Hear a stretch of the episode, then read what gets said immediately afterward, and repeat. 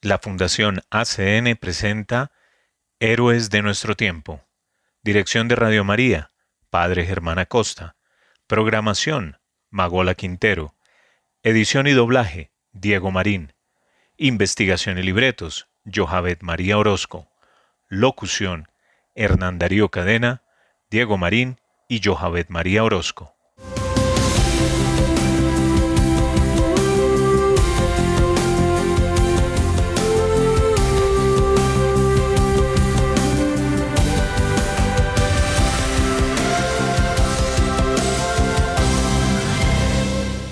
Bienvenidos a Héroes de nuestro tiempo, un programa realizado por la Fundación ACN.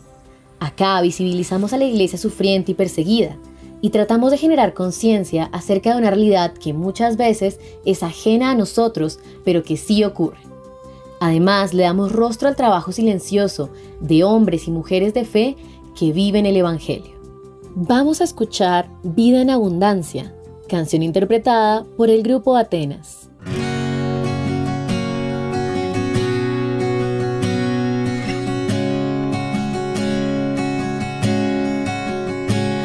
Los lirios del campo y las aves del cielo. No se preocupan porque están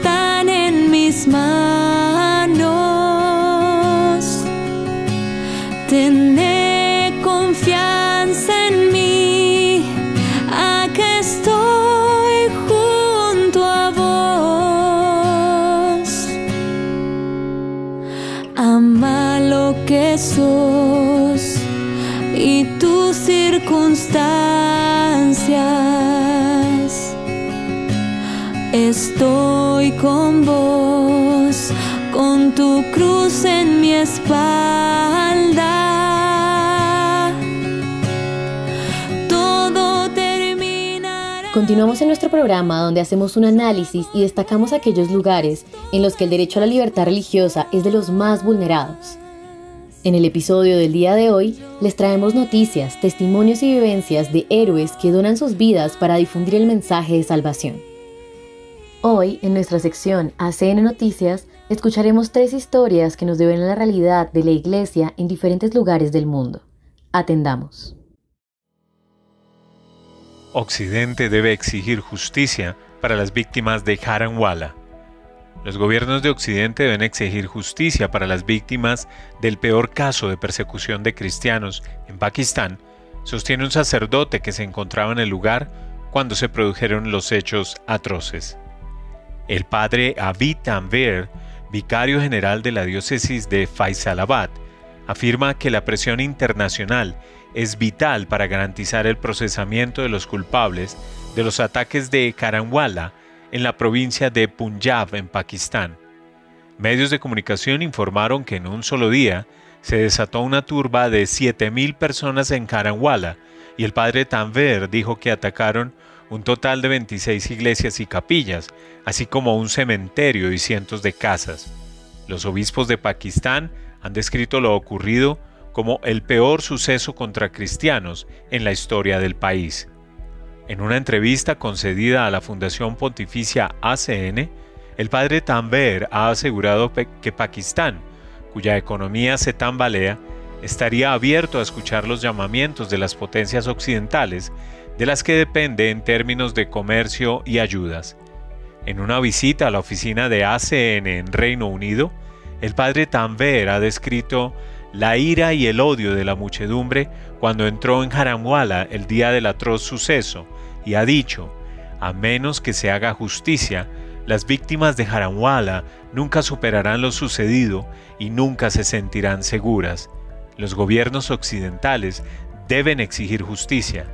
El gobierno pakistaní escuchará a Occidente porque lo necesita en términos de ayuda y comercio. Occidente debería escribir a nuestro gobierno y preguntarle por qué se persigue a los cristianos en nuestro país y qué se está haciendo al respecto. En las 24 horas posteriores a la tragedia del 16 de agosto, hasta 180 personas fueron detenidas y las autoridades desplegaron más de 6.000 agentes de la policía y de fuerzas militares. El padre Tanver ha manifestado su preocupación por la corrupción en el sistema judicial de Pakistán, afirmando que solo existe un 50% de posibilidades de que se haga justicia a las víctimas de Haranwala. Allí ha quedado claro hasta dónde están dispuestos a llegar los extremistas en la destrucción de hogares e iglesias, señaló el sacerdote, quien además añadió que sigue habiendo un miedo subyacente en mucha gente que no puede evitar preguntarse dónde y cuándo se producirá el próximo atentado. Los ataques se originaron por una acusación de blasfemia contra dos hombres cristianos y ante el temor en las escuelas de que se produjeran más acusaciones de ese tipo, el padre Tamber ha informado que 50 estudiantes de Haranwala se han marchado a albergues de las cercanas Gogra y Juhanabad en Lahore. El padre Tamber también ha elogiado a los maulanas, líderes musulmanes, por denunciar rápidamente los ataques y afirma que es fundamental que sus seguidores presten atención a su mensaje de paz y respeto a la diversidad religiosa. Los maulanas fueron muy directos en su condena de los ataques, asegurando que estos se oponen totalmente al Islam. Hablaron muy claro y sus palabras pueden marcar una gran diferencia, sobre todo porque se expresaron con valentía. Los maulanas nos aseguraron que estaban con nosotros y que harían todo lo posible para exigir que se hiciera justicia. El padre Tanver agradeció a ACN el anuncio de la semana pasada de una ayuda de emergencia de 150 mil euros para los cristianos de Haranwala, cuyas casas han resultado dañadas por la violencia. La Fundación Pontificia está ayudando con vestidos, electrodomésticos, ropa de cama, colchones y material escolar para los alumnos. Desde hace muchos años, ACN viene siendo de gran ayuda para nuestra diócesis, especialmente después del grave incidente en Karanwala. De todo corazón, queremos reconocer el gran trabajo que ha hecho el equipo y los benefactores de ACN. Tengan la seguridad de que agradecidos rezamos por ustedes, dijo el sacerdote. Obispo de Camerún pide a Europa que colabore en la creación de empleo en África para frenar la migración. En un momento en que la crisis de migración africana se profundiza en Europa, las voces de quienes están en primera línea hacen una llamada de atención urgente. Durante una visita a la sede central de la Fundación ACN, Monseñor Bruno Ateva, obispo de Marúa Mokolo, en la región del extremo norte de Camerún, ha compartido su visión sobre los desafíos que enfrentan los jóvenes africanos que buscan huir de la miseria en su propio continente. Su país ha servido históricamente como un corredor migratorio para muchos jóvenes africanos que a través de Chad iban a Libia, atraídos por las promesas económicas que este país ofrecía. Sin embargo, desde la caída de Gaddafi, lo que fue el dorado africano ha dejado de ser una realidad. El país está derrumbado y las miradas ahora se dirigen hacia Europa, desencadenando un flujo masivo de migrantes hacia el continente europeo, explica el obispo. La gente no tiene miedo de nada, no tiene nada que perder. La presión social que experimentan también es muy grande. Así que a pesar de que tienen que cruzar el desierto del Sahara y luego el mar, se lanzan a la aventura. Muchos mueren. Dice Monseñor Ateva. Monseñor Ateva enfatiza que si la gente tuviera acceso a empleo y oportunidades económicas en sus países de origen, no se verían impulsados a emigrar. Existe un claro vínculo entre las personas desplazadas, la emigración y la falta de un futuro estable. Un ejemplo de ello es el propio Camerún. Después de 50 años de independencia, siguen sin industria ni un modelo económico propio. Muchos se ven obligados a marcharse debido a la falta de oportunidades. Si logramos cambiar esto, tendremos una solución sostenible para detener el éxodo de nuestros jóvenes, afirma el prelado. Un problema básico que, según el obispo, la comunidad internacional tendría que afrontar con más decisión si Europa colaborara en la creación de empleo en nuestros países, no tendríamos el problema que estamos experimentando actualmente a nivel mundial, afirmó. El obispo también hace hincapié en la demografía de África, destacando su población joven en constante crecimiento. No debemos olvidar que África tiene una población muy joven y son muchos. Esta juventud representa un gran potencial para nuestro continente, pero solo si les brindamos las herramientas y oportunidades necesarias para prosperar. Recién llegado de una visita ad limina a Roma, Monseñor Ateva cuenta a CN que habló con el Papa Francisco de las prioridades pastorales y el compromiso con el cuidado pastoral de las viudas, huérfanos y refugiados que han buscado refugio en su diócesis debido al conflicto terrorista de Boko Haram. Le conté al Santo Padre que tenemos muy presente una pastoral de proximidad como la que él ha impulsado, con el objetivo de escuchar, acoger, asistir y acompañar a todos aquellos cuyas vidas se han visto trastornadas por la violencia y la inestabilidad. Incluso en situaciones tan difíciles como la de su diócesis, que enfrenta desafíos excepcionales debido al conflicto, Monseñor Ateva está haciendo grandes esfuerzos para unir su labor pastoral con posibilidades de formación, creación de empleo e inserción en la vida activa de jóvenes desplazados por el conflicto. Por ejemplo, menciona a Teba, un centro de actividades para jóvenes financiado por ACN en el campo de refugiados de Minaguao, parroquia de Samay, que acoge a 80.000 refugiados de la vecina Nigeria que han huido de las garras de Boko Haram. Gracias a este proyecto, estas personas reciben atención pastoral y al mismo tiempo adquieren habilidades para realizar pequeños trabajos, como la reparación de zapatos, de ordenadores y labores de costura, lo que les permite encontrar un trabajo con los que pueden subsistir. El compromiso de la Iglesia es un faro de esperanza en medio de la adversidad. Sin embargo, el obispo Bruno Ateva llama a la comunidad internacional a unirse en apoyo a estas importantes iniciativas de desarrollo.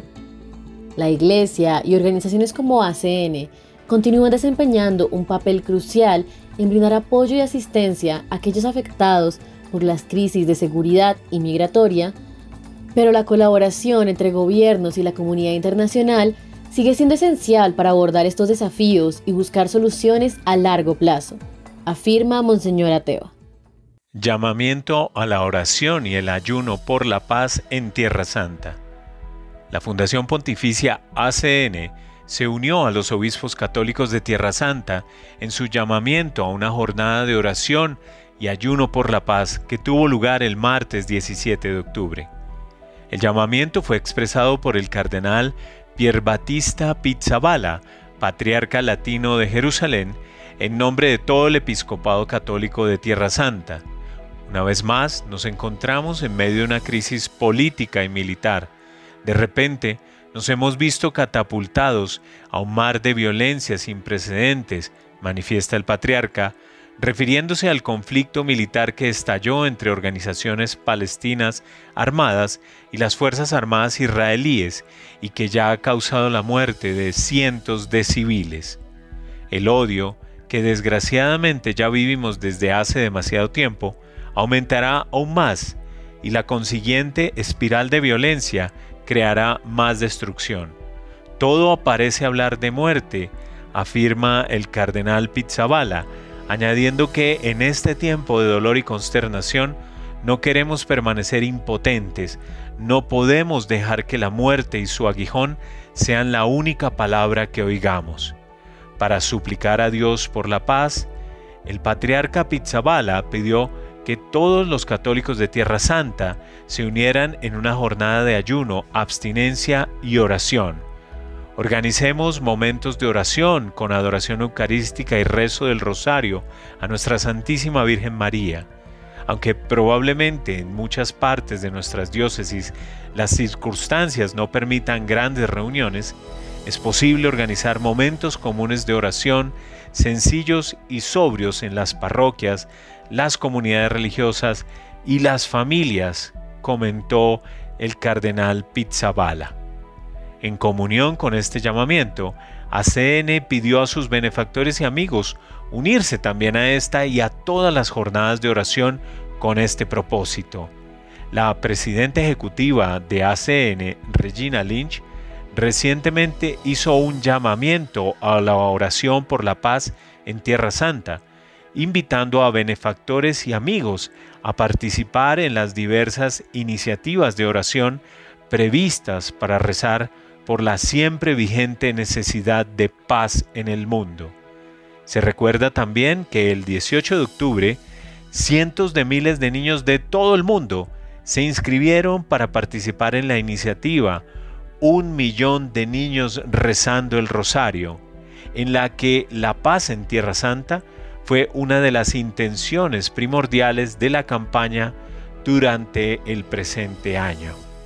Impactante realidad que nos hace repensar los privilegios que tenemos como cristianos de Occidente y nos interpela en nuestra manera de obrar. Ahora, en el marco del gran acto por la libertad religiosa organizado por ACE en España, les presentamos una entrevista exclusiva sobre la libertad religiosa. En esta ocasión, tenemos el honor de contar con la participación del padre Sebastián Jacob, sacerdote de la India, uno de los peores países para vivir la fe por el aumento de ataques sobre los cristianos y otras minorías religiosas y las crecientes restricciones a la libertad de los individuos por practicar la religión. Acompáñenos y escuchemos lo que nos tiene que decir. En ocasiones hay países donde pensaríamos que, es imposible que se vulnere el derecho a la libertad religiosa o el derecho a tener una fe, a la libertad de expresión, etc. Hay algunos países como la India donde este derecho es sistemáticamente vulnerado por un gobierno, podríamos decir, nacionalista hinduista. Eh, en muchas ocasiones eh, no se acepta el cambio de religión y en, en algunos estados y en otros eh, la ley educativa podemos decir que no es del todo libre. Vamos a abordar lo que está pasando con estos nacionalismos que hay muchos en el mundo, que están asfixiando a las minorías religiosas, que quieren imponer un concepto patriótico en el que para ser un buen ciudadano indio tienes que ser hindú y cuidado las minorías para poder vivir su fe públicamente o vivirlas de manera, pues, eh, manera global. ¿no? Vamos a hablar hoy con el padre, ha venido para acá, el padre Sebastián Jacob, sacerdote de Kerala, sacerdote de la India, que está aquí con nosotros. Bienvenido, padre, siéntese. Muchísimas gracias gracias. Vamos a ver, eh, India es un país enorme, eh, quizá la democracia más grande del mundo, en población casi igualando ya a la población china, y hay muchas religiones, no solamente está el hinduismo, están los cristianos con todas sus denominaciones, están los budistas, están los sikhs, están los musulmanes, y es difícil convivir. ¿Cómo se puede vivir la fe en la India? Como sabemos, India es el más poblado del mundo. Tenemos 1.400 millones de, población en India. Y hay ataques que sufrimos en India. Pero no todos son persecuciones. Como hay muchas religiones y castas, es probable que haya enfrentamientos entre ellos. Es normal. Pero la constitución de India nos da, garantiza la libertad religiosa a cada uno de nosotros. Y, el gobierno también intenta ah, confirmar que los ciudadanos disfruten estos derechos. Antes estuvimos sufriendo los ataques con las armas. Ahora la persecución que estamos sufriendo no solo con las armas, sino con otras medidas. Por ejemplo, la prensa la medio visual, redes sociales, drogas. Entonces, con estas medidas, nuestros jóvenes están atacados y se impulsan nuestros jóvenes a dejar la fe cristiana. Esto también es una persecución indirecta o probablemente directa. Entonces ambos, ambas maneras estamos atacados. Y también tenemos que recordar que hay muchos grupos cristianos en India, católicos, no católicos y protestantes. Mucha gente no sabe la diferencia entre ellos. Entonces, cuando surge algún problema, especialmente de conversión, siempre se ataca a las iglesias e instituciones católicas porque son muy establecidos. Ahora, ahora hablaremos de la ley anticonversión, pero ha hablado el padre Sebastián de un aspecto importantísimo en la India, que son el sistema de castas, ¿no, Crespo?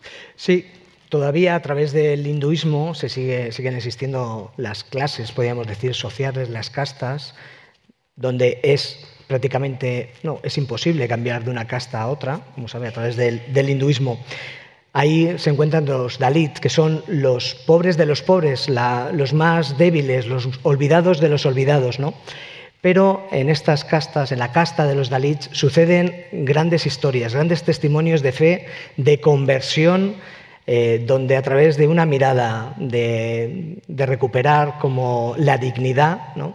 de repente eh, sienten la caricia del Señor. Vamos a verlo. Sí. Desde hace siglos, los Dalits están considerados como marginados. Socialmente son muy pobres y están muy retrasados. No pueden sostenerse económicamente. Parece que la dignidad humana está reservada para los ricos.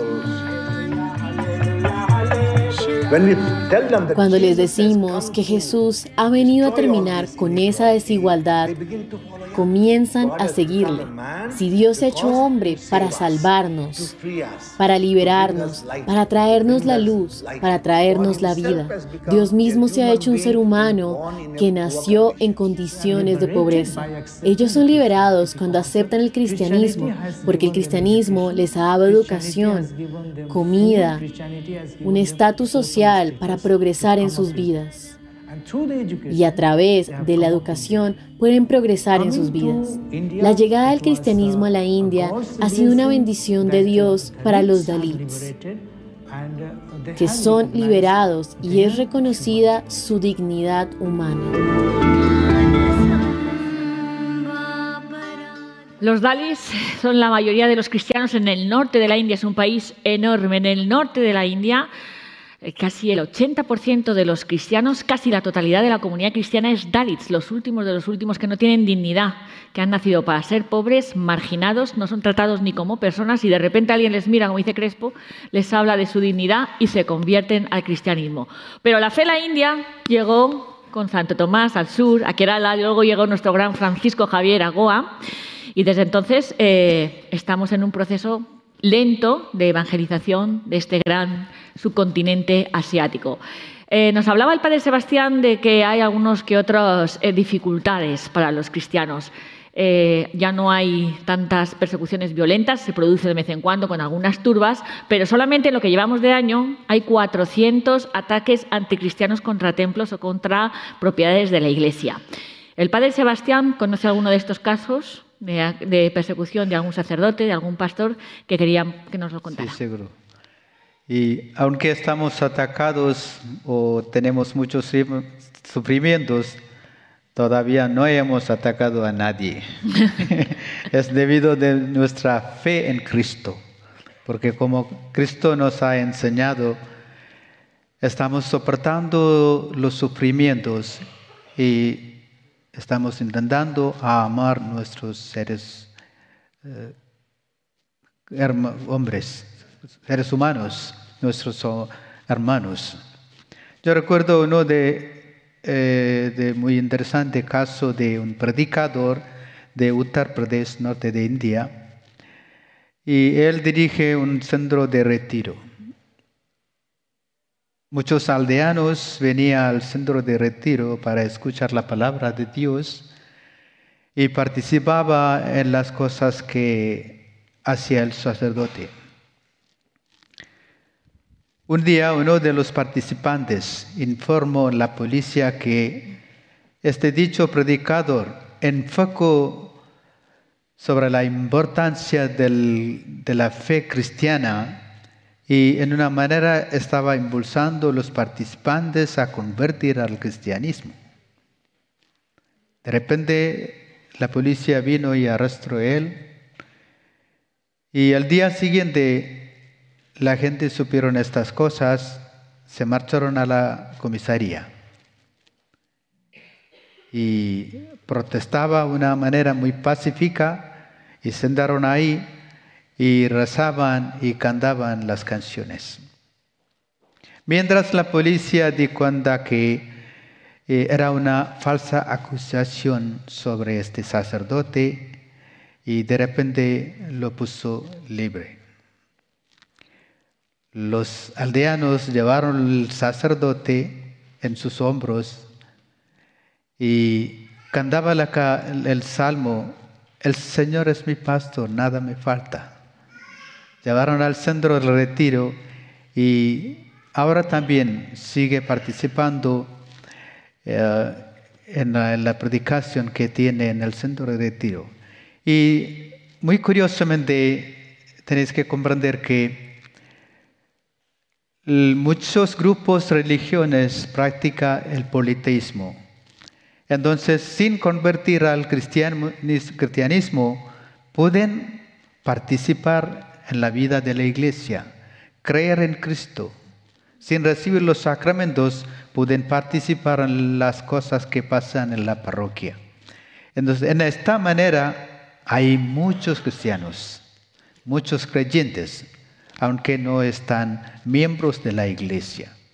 Entonces, podemos decir que los misioneros están haciendo una muy buena obra de evangelización con que la gente puede comprender la vida cristiana y también pueden, pueden comprender quién es Cristo y pueden experimentarlo. Padre Sebastián, ¿existe algún peligro, ha estado contando algún ejemplo, para la conversión eh, en la fe, por ejemplo, cristiana? y antes ha comentado, ¿no? Están proliferando en algunos estados las leyes anticonversión. ¿no?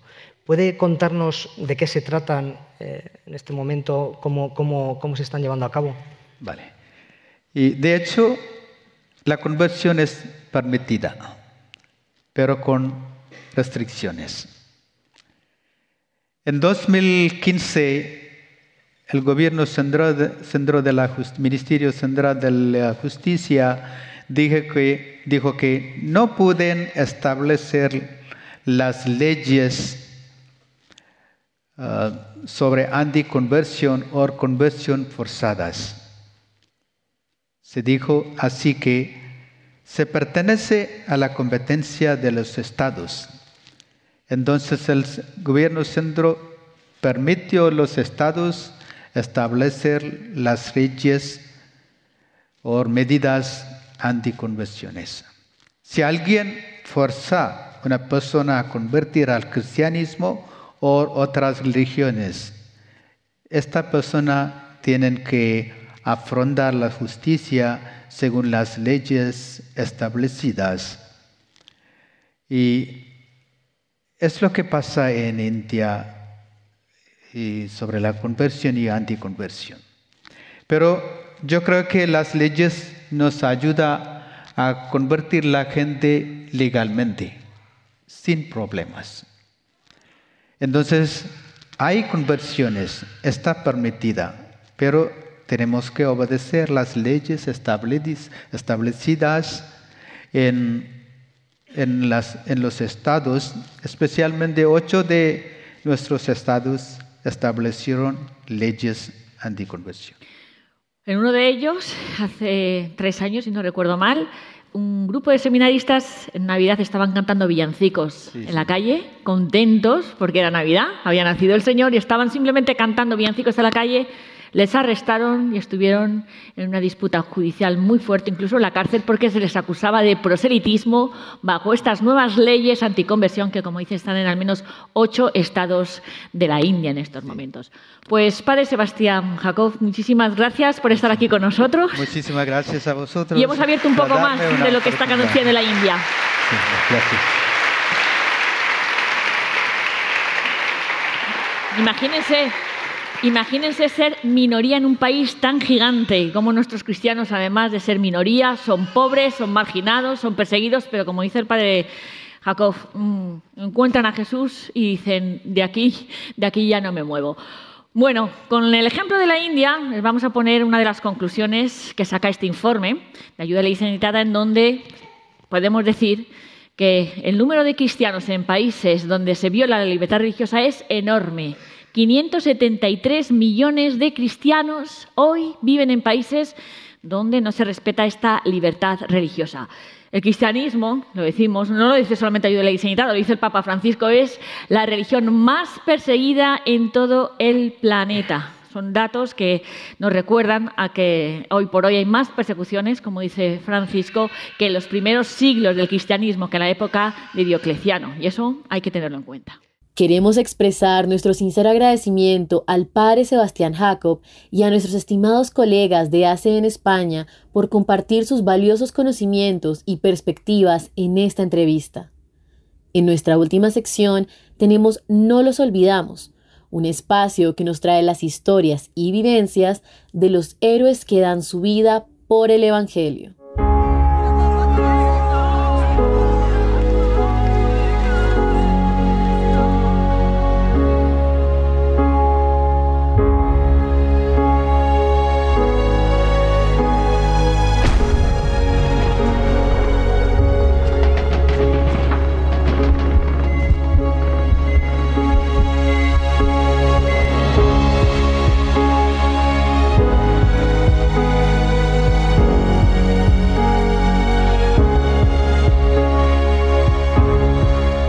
Bienvenidos una vez más a No los olvidamos, puente de amor para la iglesia con la Fundación ACN. Acá hacemos visible a los héroes anónimos de la iglesia sufriente y perseguida que de lo más cotidiano entregan su vida por amor a Cristo y le damos voz a los hombres y mujeres de la iglesia que llevan el amor y la esperanza de Dios a quienes más lo necesitan.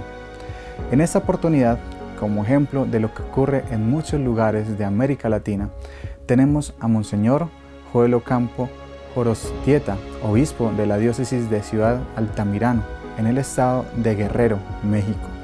Con voz serena y pausada, Monseñor Ocampo nos cuenta las dificultades que enfrenta una diócesis como la suya, en la que los grupos delincuenciales arrinconan a la población, lo cual no impide el trabajo valiente de los pastores que salen al encuentro de sus ovejas.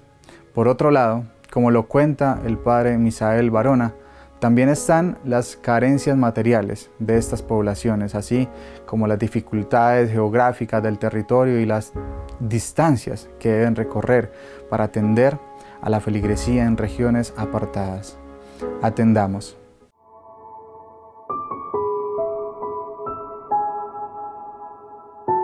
Soy Monseñor Joel Ocampo Gorostieta obispo de la diócesis de Ciudad Altamirano Guerrero, en la provincia eclesiástica de Acapulco. La diócesis de Ciudad Altamirano tiene 56 años de existencia. Soy el obispo número 8, el octavo obispo de esta diócesis. Contamos con un seminario donde pueden recibir los alumnos toda la formación 42 comunidades parroquiales y estamos en una situación, en un territorio compuesto por tres estados, Guerrero, Michoacán y Estado de México, con una situación muy especial, ha sido una zona golpeada fuertemente por la violencia, por el crimen organizado, los grupos que detentan el poder, el control, sobre todo de la droga, pues ha dificultado la vida cristiana en esta parroquia. Las familias han sido fuertemente golpeadas por el pago de piso, el pago de cuota, todo está controlado. Gracias a Dios estamos en una tregua, hubo un acuerdo entre los grupos y en este momento podemos estar en cierta paz.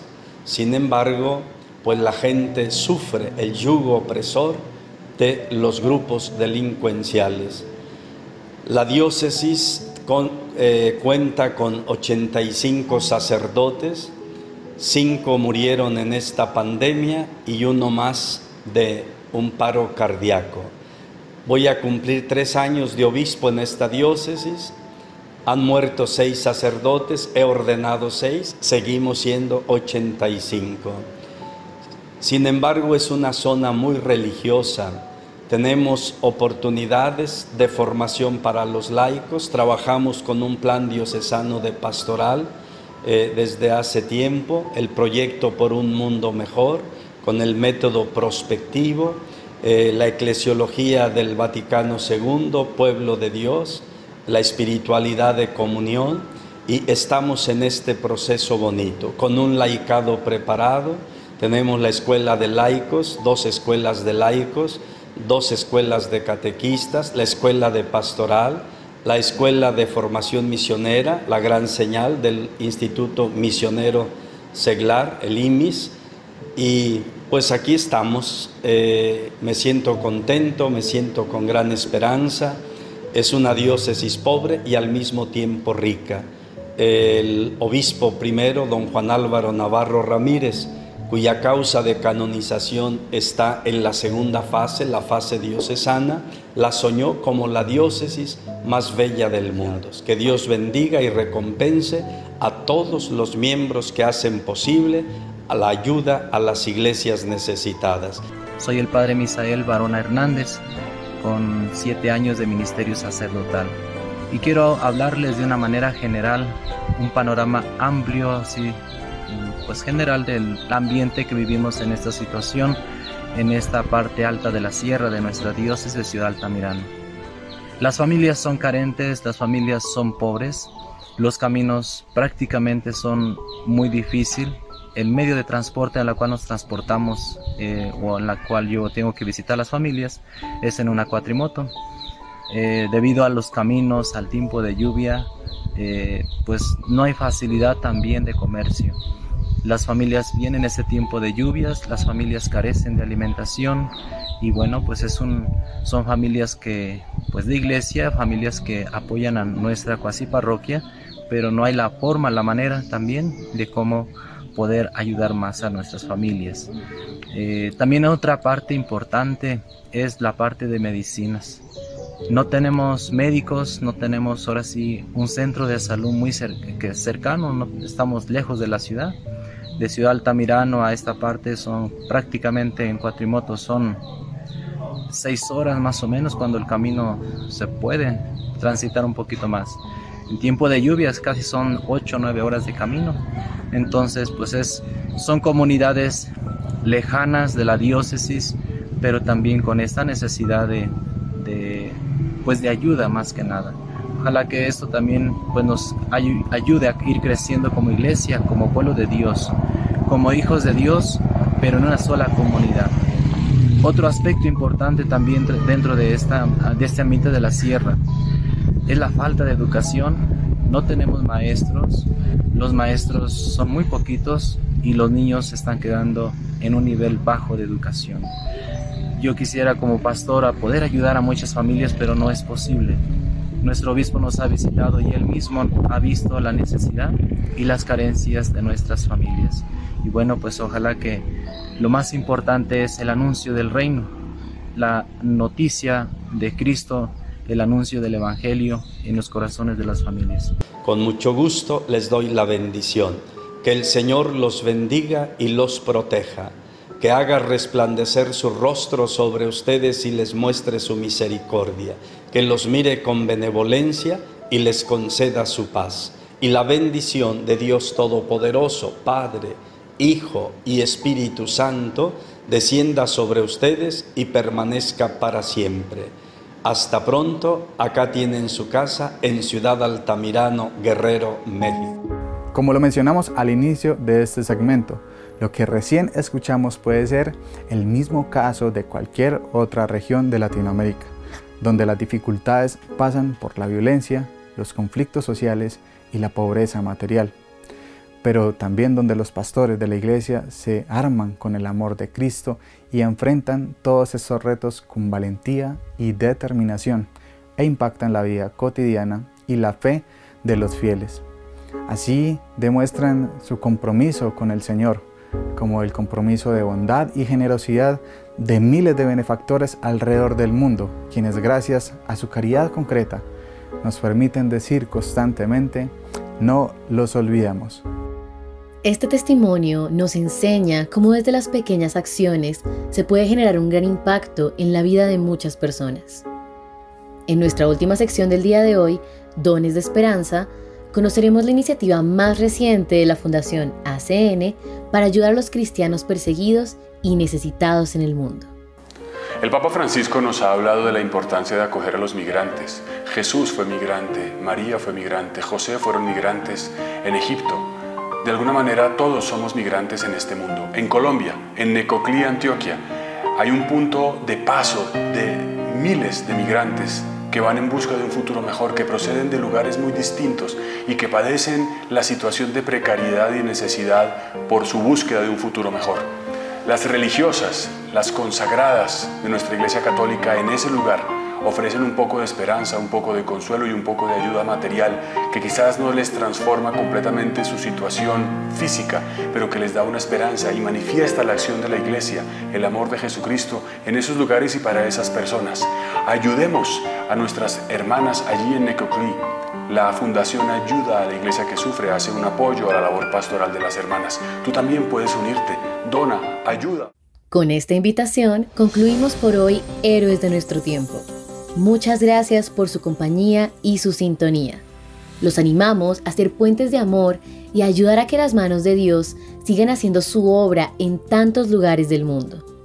Ingresa a www.acncolombia.org o www.acn-global.org y síguenos en nuestras redes sociales para que no te pierdas nada de nuestro contenido y conozcas las formas en las que tú también puedes secar las lágrimas de Dios donde quiera que Él llora.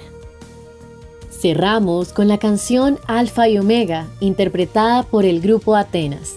Escuchemos.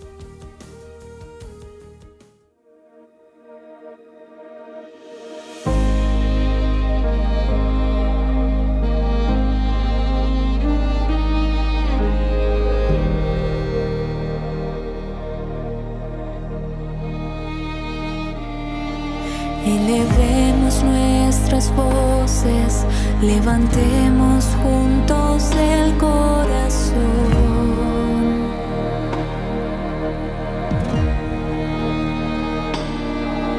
Y que suba hasta el cielo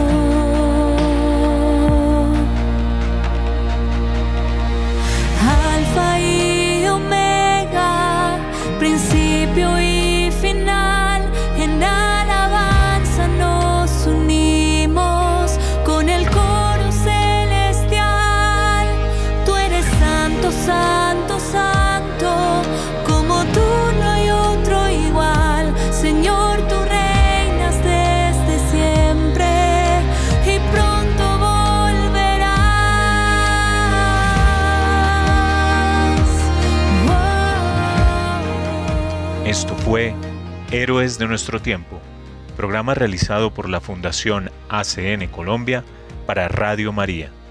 Gracias por su sintonía. Dios los bendiga.